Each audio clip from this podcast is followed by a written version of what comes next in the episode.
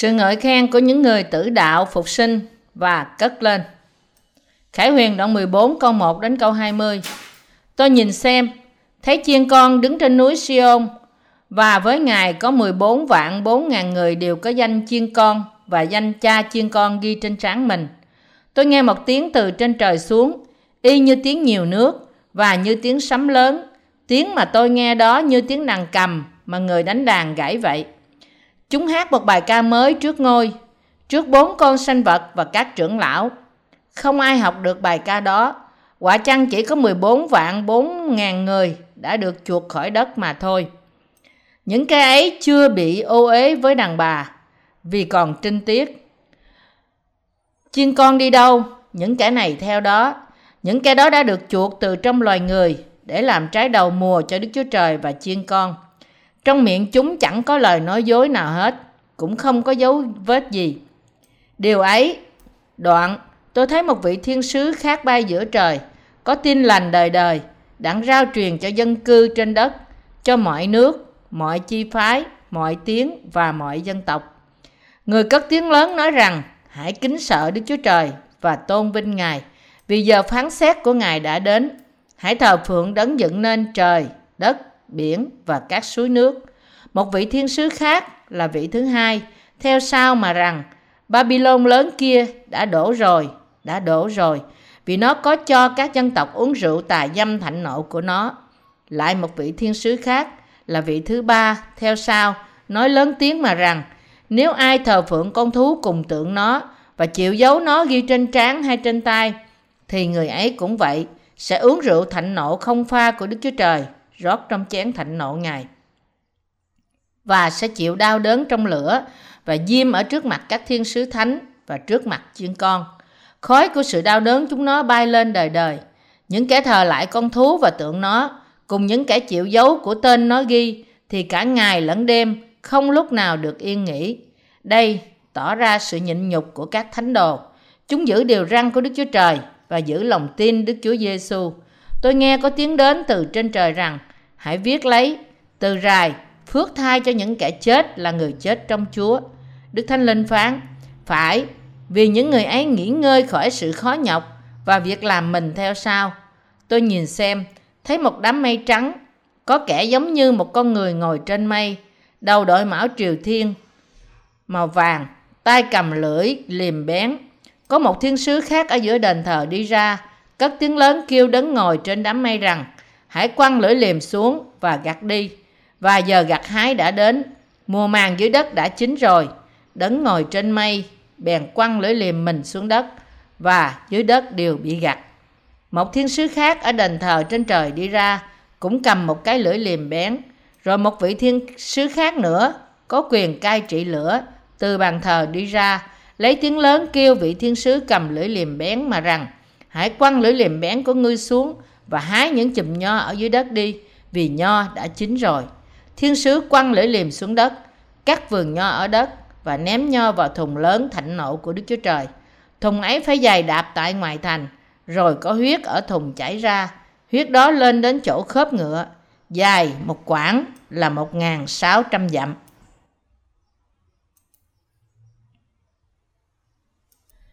Giải thích Câu 1 Tôi nhìn xem thấy chiên con đứng trên núi Siôn và với Ngài có 14 vạn 4 ngàn người đều có danh chiên con và danh cha chiên con ghi trên trán mình. Đây là nói về những tín đồ tái sanh, những người được phục sinh và thăng thiên sau sự tử đạo của họ do Antichrist. Ngợi khen Chúa trên thiên đàng. Các thánh đồ chịu tử đạo bởi Antichrist và các thánh đồ đang ngủ, bây giờ sẽ ở trên thiên đàng. Ngợi khen Chúa bằng một bài hát mới. Trong 4, trong câu 4, chúng ta thấy rằng 144.000 người hát bài hát mới này. Bạn có thể thắc mắc rằng phải có phải chỉ có 144.000 người được thăng thiên không? Nhưng con số 14 ở đây có nghĩa rằng mọi việc đã thay đổi. Matthew đoạn 1 câu 17.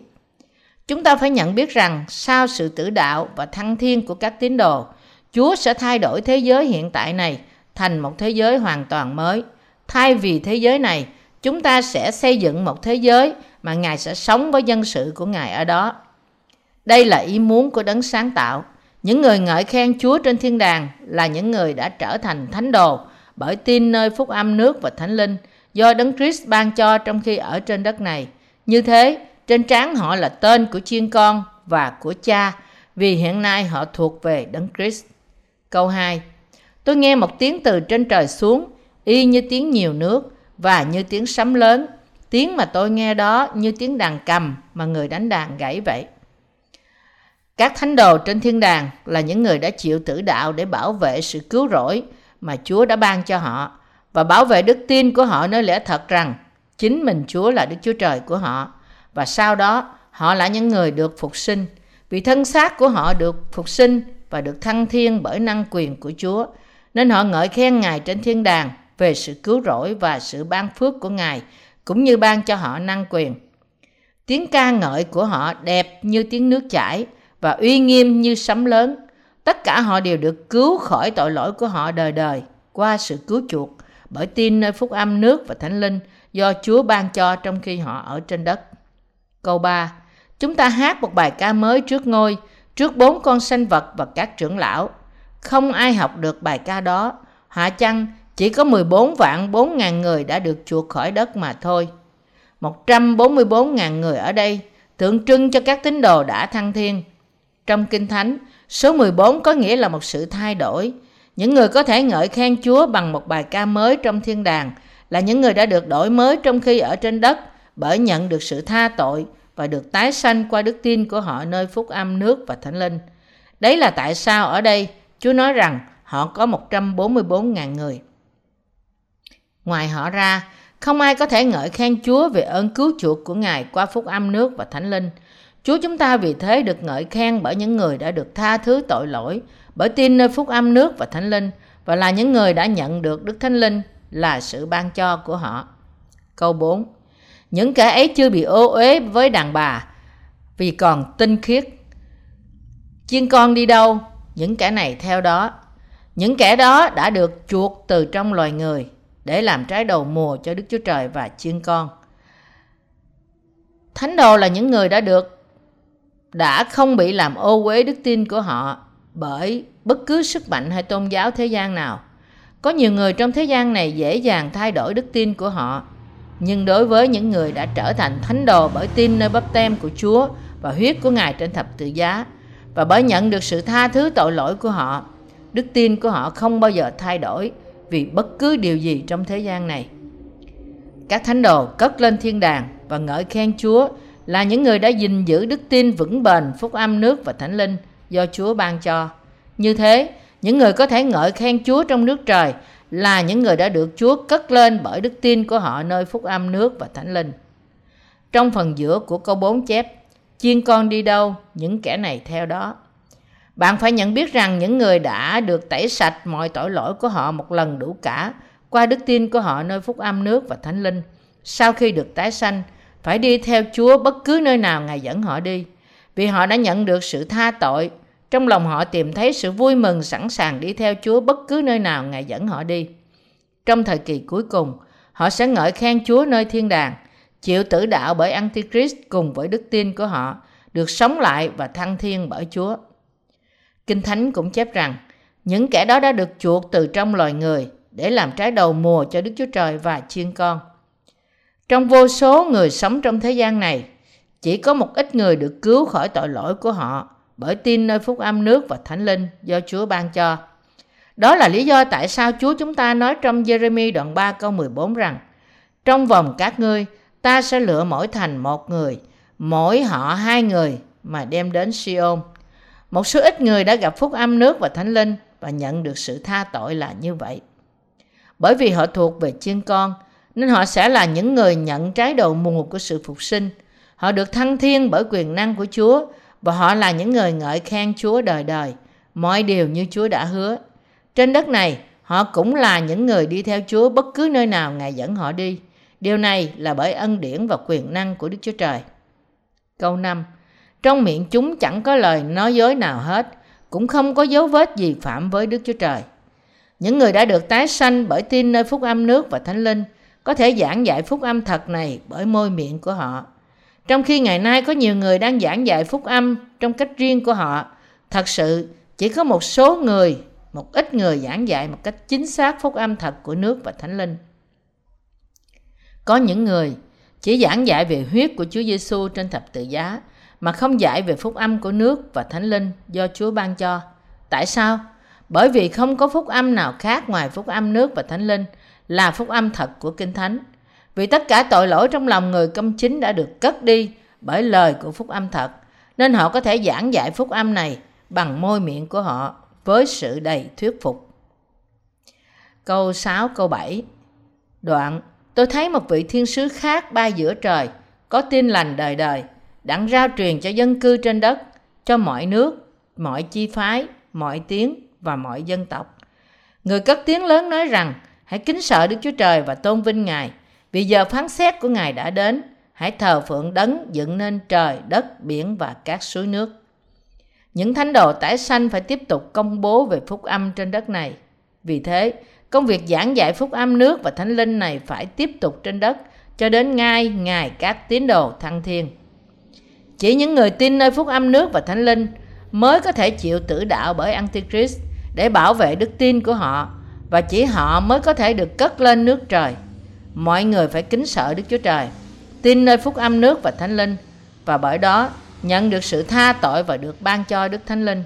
Nếu những cơ đốc nhân Chúa Giêsu ngày nay không thể tin nơi phúc âm nước và thánh linh do Chúa ban cho trong sự biết ơn thì đức tin của họ nơi Chúa Giêsu sẽ trở nên vô ích. Đấng đã dựng nên toàn cả vũ trụ và mọi điều trong đó không là ai khác hơn ngoài Đức Chúa Giêsu Christ. Như thế, con người phải nhận biết Đức Chúa Giêsu Christ là Đức Chúa Trời của họ, là đấng đã tạo dựng nên họ và ban cho họ sự cứu rỗi cùng với sự tha thứ của Ngài về tội lỗi của họ. Và vì thế, phải thờ phượng Ngài cách xứng hợp vì bởi tay Ngài mà mọi việc được tạo dựng và hoàn tất. Bởi tin nơi phúc âm nước và thánh linh của Ngài trong lòng họ, tất cả mọi người có thể được tha thứ toàn bộ tội lỗi của họ và được ban cho Đức Thánh Linh. Thế giới này hiện nay phải chuẩn bị để nhận sự đón phạt mà Đức Chúa Giêsu Christ sẽ báo trả trên những người chống nghịch lại Đức Chúa Trời. Dĩ nhiên, chúng ta cũng phải chuẩn bị đức tin của chúng ta trong việc sớm được thăng thiên bởi Chúa, vì Ngài đoán xét của Đức Chúa Trời đang đến rất gần với chúng ta. Cách để chuẩn bị cho sự thăng thiên là tin nơi lời phúc âm nước và thánh linh do Chúa ban cho. Tại sao? Bởi vì chỉ bởi tin nơi phúc âm nước và thánh linh của Ngài thì người đó mới có thể nhận được Đức Thánh Linh và khi ngày cuối cùng đến, họ sẽ mặc lấy sự vinh hiển của việc được Chúa cất lên không trung trong sự thăng thiên của họ. Vì thế, mọi tội nhân phải tin Đức Chúa Giêsu Christ là Đức Chúa Trời của sự sáng tạo và sự cứu rỗi và thờ phượng Ngài cách xứng hiệp càng sớm càng tốt. Họ phải tiếp nhận phúc âm nước và thánh linh vào lòng họ, nhận ân điển của sự cứu chuộc và Đức Thánh Linh như là sự ban cho của họ. Những ai thờ phượng Đức Chúa Trời sẽ nhận phúc âm nước và thánh linh do Chúa ban cho vào trong lòng họ và không từ bỏ nó, vì đây là cách họ có thể thờ phượng Đức Chúa Trời. Câu 8 Một vị thiên sứ khác là vị thứ hai theo sau mà rằng Babylon lớn kia đã đổ rồi, đã đổ rồi, vì nó có cho các dân tộc uống rượu tà dâm thạnh nộ của nó. Thế giới này sẽ biến mất bởi sự đón phạt đáng sợ của Đức Chúa Giêsu Christ. Vì những tôn giáo được tạo nên dựa trên những sự dạy dỗ sai lạc, nên nó sẽ bị Đức Chúa Trời hủy diệt. Những tôn giáo thế gian này đã khiến người ta đi theo thế gian hơn là đi theo Đức Chúa Trời và dùng họ như là công cụ chống nghịch lại Đức Chúa Trời. Vì thế, thế giới này sẽ bị hủy diệt vì dân sự của nó đã rời bỏ Đức Chúa Trời và ham muốn những tôn giáo thế gian đó. Việc họ đi theo những tôn giáo của thế gian có nghĩa là họ đã đi theo những chúa giả tạo, tức là ma quỷ. Vì thế, Đức Chúa Trời sẽ hủy diệt thế giới này trong cơn giận dữ của Ngài. Mọi thứ trong thế giới này và tất cả những tôn giáo sai lạc của nó sẽ bị Đức Chúa Trời hủy diệt và chúng sẽ uống lấy rượu phẫn nộ của Đức Chúa Trời. Như thế, những ai chống nghịch lại Đức Chúa Trời cũng như những kẻ ác sống ăn bám vào những tôn giáo thế gian sẽ đều rơi vào trong những tai họa của Đức Chúa Trời và bị quăng vào địa ngục đời đời.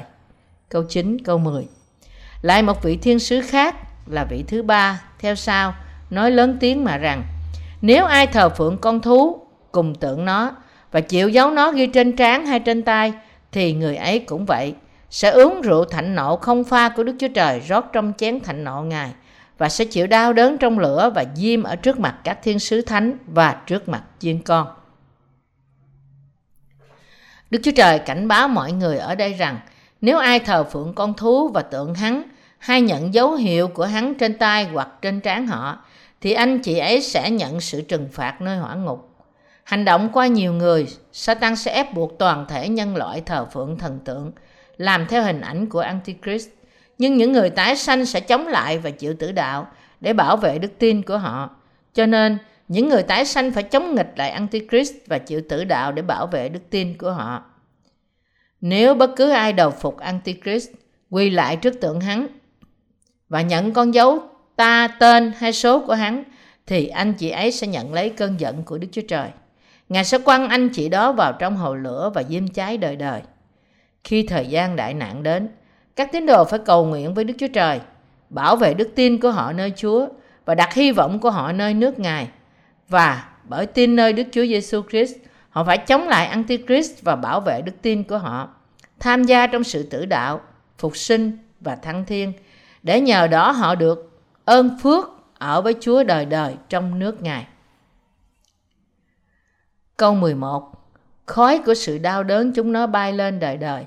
Những kẻ thờ lại con thú và tượng nó, cùng những kẻ chịu dấu của tên nó ghi, thì cả ngày lẫn đêm không lúc nào yên nghỉ. Những người thờ phượng Satan như Đức Chúa Trời sẽ nhận lãnh những tai họa của Ngài và bị thống khổ đời đời nơi hỏa ngục. Ai đầu phục Antichrist trong thời kỳ cuối cùng và thờ phượng tượng hắn như là Đức Chúa Trời sẽ bị khổ sở nơi hồ lửa và diêm cháy đầy ngập sự phẫn nộ của Đức Chúa Trời. Tất cả chúng ta phải tin rằng ai đi theo con thú và tượng hắn và ai nhận dấu hiệu con thú thì ngày và đêm sẽ không được nghỉ ngơi. Câu 12 Đây tỏ ra sự nhịn nhục của các thánh đồ. Chúng giữ điều răn của Đức Chúa Trời và giữ lòng tin Đức Chúa Giêsu.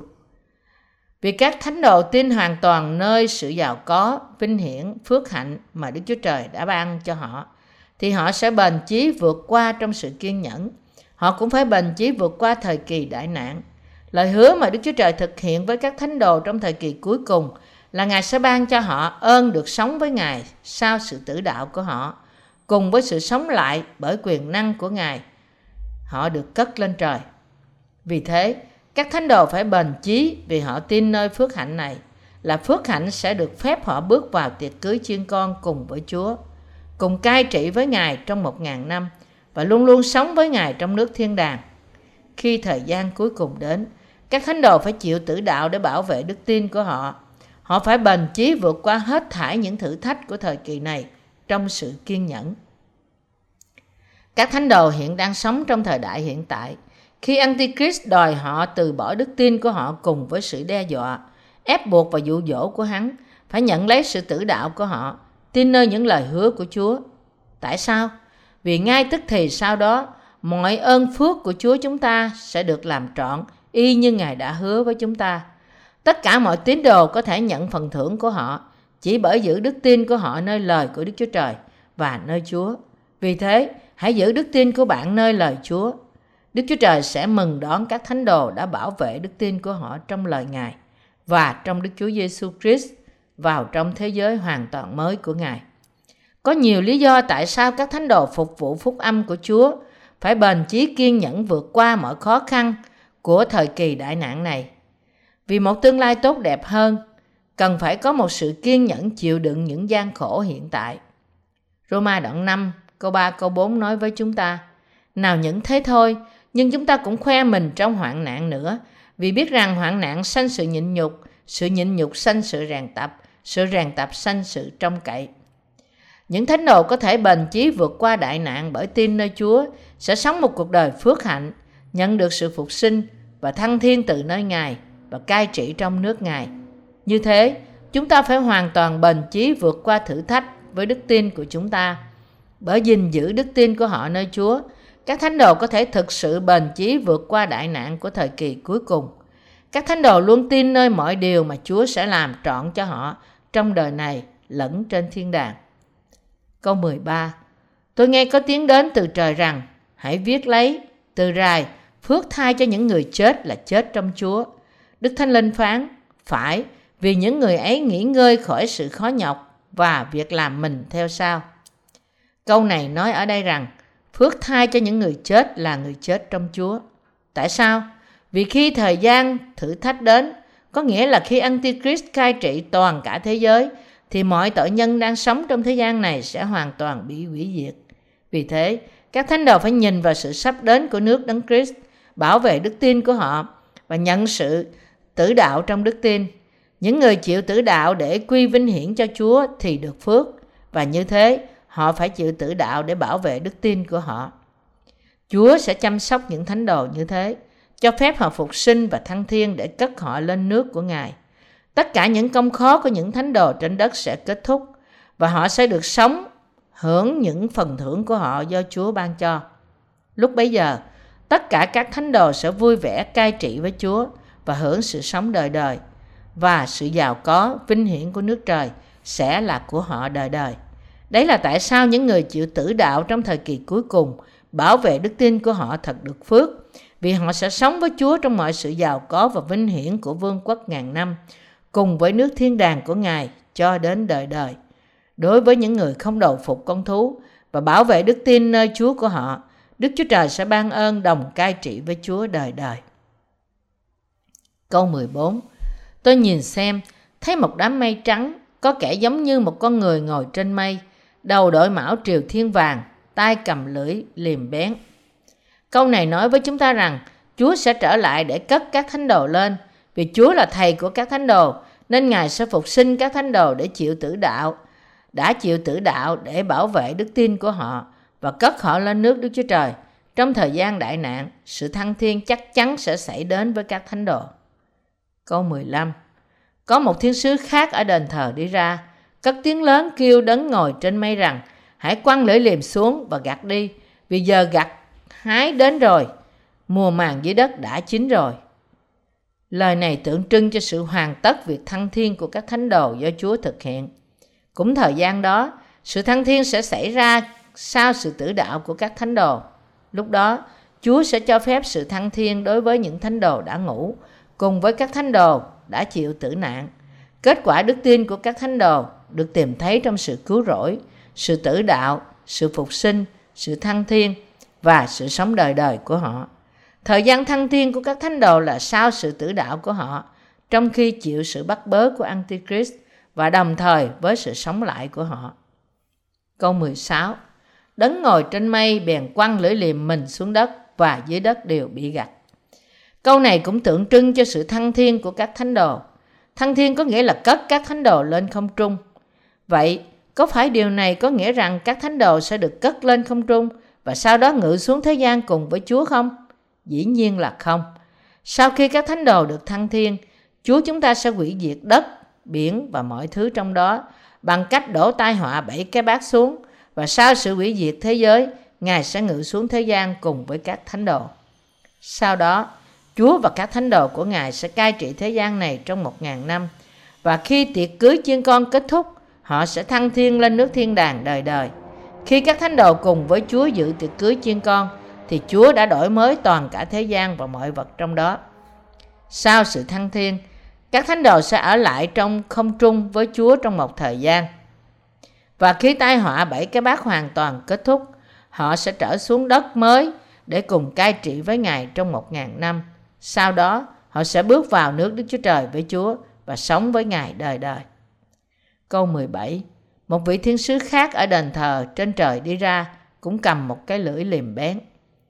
Thiên sứ xuất hiện ở đây là thiên sứ của sự đoán xét. Thiên sứ này sẽ đổ những tai họa trên người thế gian, là những người chống nghịch lại Đức Chúa Trời và quăng họ vào trong hồ lửa đời đời. Nhiệm vụ của người là quăng và bỏ những tội nhân, là những người chưa được tái sanh vào vực sâu không đáy cùng với Antichrist và những kẻ theo hắn. Câu 18 Rồi một vị thiên sứ khác nữa có quyền cai trị lửa từ bàn thờ đi ra lấy tiếng lớn kêu vị thiên sứ cầm lưỡi liềm bén mà rằng hãy quăng lưỡi liềm bén của ngươi xuống và hái những chùm nho ở trên đất đi vì nho đã chín rồi. Lời này nói với chúng ta rằng thời gian những tội nhân bị Đức Chúa Trời đoán xét tội chống nghịch Ngài hiện đang đến. Thời gian của Đức Chúa Trời là thời gian thực hiện chương trình của Ngài để ban cho những tội nhân sự đoán xét hồ lửa của Ngài. Ngài sẽ tập hợp tất cả mọi tội nhân và những kẻ chống nghịch Ngài và trừng phạt họ cách xứng đáng. Câu 19 Thiên sứ quăng lưỡi liềm xuống đất, cắt vườn nho ở đất và ném nho vào thùng lớn thạnh nộ của Đức Chúa Trời. Lời này bày tỏ cho chúng ta rằng sau sự thăng thiên của các thánh đồ, Antichrist và những tội nhân sẽ chịu khổ nạn lớn dưới tai họa bảy cái bát. Trên đất này, Đức Chúa Trời cũng sẽ đổ cơn giận của Ngài trên những tội nhân bằng cách mở xích những tai họa đáng sợ của Ngài trên họ. Và tiếp theo sự này sẽ là hình phạt nơi hỏa ngục. Những tai họa mà Đức Chúa Trời sẽ đổ trên tội nhân, Antichrist và những kẻ theo hắn là cơn giận công chính của Ngài. Đây là sự dự bị của Đức Chúa Trời cho những tội nhân chống nghịch Ngài. Câu 20 Thùng ấy phải dài đạp tại ngoài thành, rồi có huyết ở thùng chảy ra. Huyết đó lên đến chỗ khớp ngựa, dài một quãng là 1.600 dặm. Ở đây, câu này nói rằng sự trừng phạt từ cơn giận của Đức Chúa Trời và sự khổ nạn của những người vẫn còn ở trên đất này, cả con người lẫn sinh vật, bởi sự đổ xuống của tai họa bảy cái bát là khắc nghiệt như thế nào. Nó cũng nói với chúng ta rằng những tai họa này sẽ tàn phá toàn cả thế giới. Khi những thánh đồ chịu tử đạo, được sống lại và phục sinh, từ lúc bấy giờ và sau đó, thì cơn giận tai họa bảy cái bát này sẽ cùng một lúc đổ xuống thế gian và vì thế kết thúc mọi sự ở đó. Không ai ngoại trừ các thánh đồ ở trong thiên đàng và các thiên sứ ở bên cạnh Đức Chúa Trời sẽ thoát khỏi những tai họa đáng sợ này. Mặt khác, chỉ có sự sửa phạt nơi hỏa ngục đang chờ đợi những người chống nghịch lại Đức Chúa Trời. Ngược lại, khi đó những thánh đồ tái sanh sẽ ở trong bữa tiệc cưới trên không trung cùng với Chúa, cảm tạ và ngợi khen Ngài vì sự cứu rỗi của Ngài. Từ đó, các thánh đồ sẽ sống với Chúa mãi mãi trong những phước hạnh đời đời của Ngài.